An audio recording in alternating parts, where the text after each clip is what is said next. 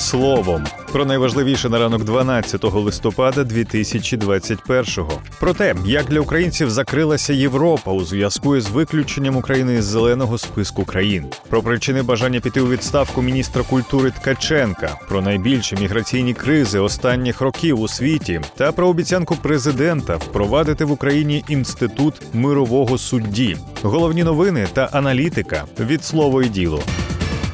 Для українців за умови повної вакцинації проти COVID-19 чи негативного тесту залишилася відкрита Швеція. Це вже десята країна ЄС, яка зберегла в'їзд для громадян України. Про це повідомив міністр закордонних справ України Дмитро Кулеба у твіттер 11 листопада. Швеція залишається відкритою для українців за повної вакцинації або негативного тесту. Вже 10 країн ЄС зберегли можливості для мандрівок українців. Написав він. За словами Кулеби, міністерство закордонних справ України продовжує працювати з партнерами, аби можливостей було більше. Нагадаємо, раніше про збереження можливості в'їзду для українців повідомили Кіпр, Хорватія, Естонія, Нідерланди, Чехія, Австрія, Данія, Бельгія та Ірландія. Умовою залишається вакцинація від COVID-19. 9 листопада Європейський Союз оприлюднив рішення, яким виключив Україну із зеленого списку країн, для яких рекомендується зняти обмеження на подорожі. Раніше нагадаємо, слово і діло писало, що зміниться із цим виключенням для українських туристів. Міністр культури та інформполітики України Олександр Ткаченко 11 листопада подав заяву про відставку з посади. Про це він написав у Фейсбук. Ткаченко пояснив такий вчинок тим, що рішення Кабміну щодо держкіно приймалось без погодження з мінкультом, і що забрати держкіно у Міністерство культури та інформполітики і передати його в управління Кабміну нелогічно. Це як забрати у компанії транспортний відділ і передати його в управління раді директорів. Такі стиль та підходи щодо управління процесами мене дивують. Не мій концепт та цінності, написав він. За словами Ткаченка, це рішення уряду, з яким голова мінкульту не згоден, не єдине. Нагадаємо про відставку Ткаченка вже повідомлялося раніше. Як писали змі, це сталося через рішення щодо держкіно. Так, 10 листопада Кабмін на таємному засіданні проголосував за відділення держкіно від мінкульту. Ткаченко дізнався про це постфактум, оскільки на той час був у відрядженні в Парижі.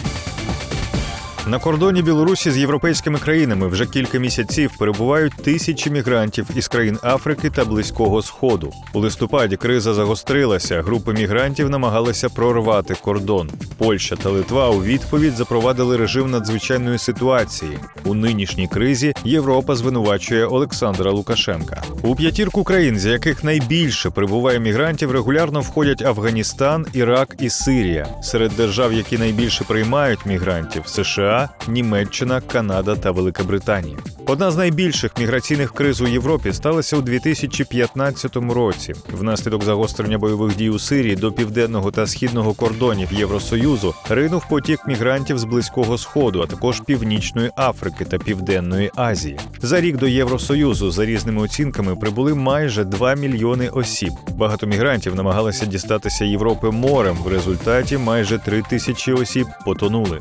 Криза посилювалася тим, що держави ЄС тривалий час не могли виробити єдиного підходу до розв'язання проблеми. У результаті на внутрішніх кордонах ЄС довелося відновити контроль, а за межами Євросоюзу почали створювати табори для біженців, декого депортували до Туреччини. У 2018 році криза сталася на кордоні США та Мексики. Нелегальні мігранти з Гватемали, Гондурасу, Сальвадору та Мексики тисячами йшли до американського кордону.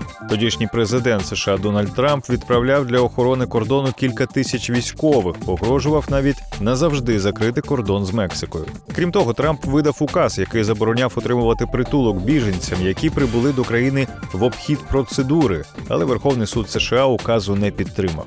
У 2019-2020 роках великий наплив мігрантів із близького сходу був біля кордону Туреччини з Євросоюзом. Криза виникла внаслідок загострення ситуації у Сирії. У 2019 році президент Туреччини Ердоган погрожував відкрити свої кордони для більш ніж трьох мільйонів сирійських біженців, якщо Європа визнає операцію в Сирії вторгнення.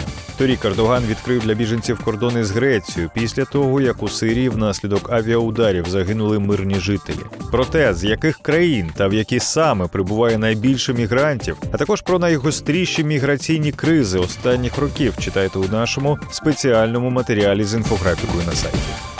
Володимир Зеленський, члени його команди, єдині у думці про те, що аби балотуватися на другий термін та перемогти, потрібно виконати максимум попередньої передвиборчої програми. За даними слово і діло, за половину каденції повністю виконано лише 27% обіцянок. Одна з обіцянок, яка нині перебуває у процесі виконання, стосується запровадження в Україні інституту мирового судді. У програмі вона звучить так: ми повернемо довіру та повагу до суду для простих суперечок мирові судді, які обиратимуться народом.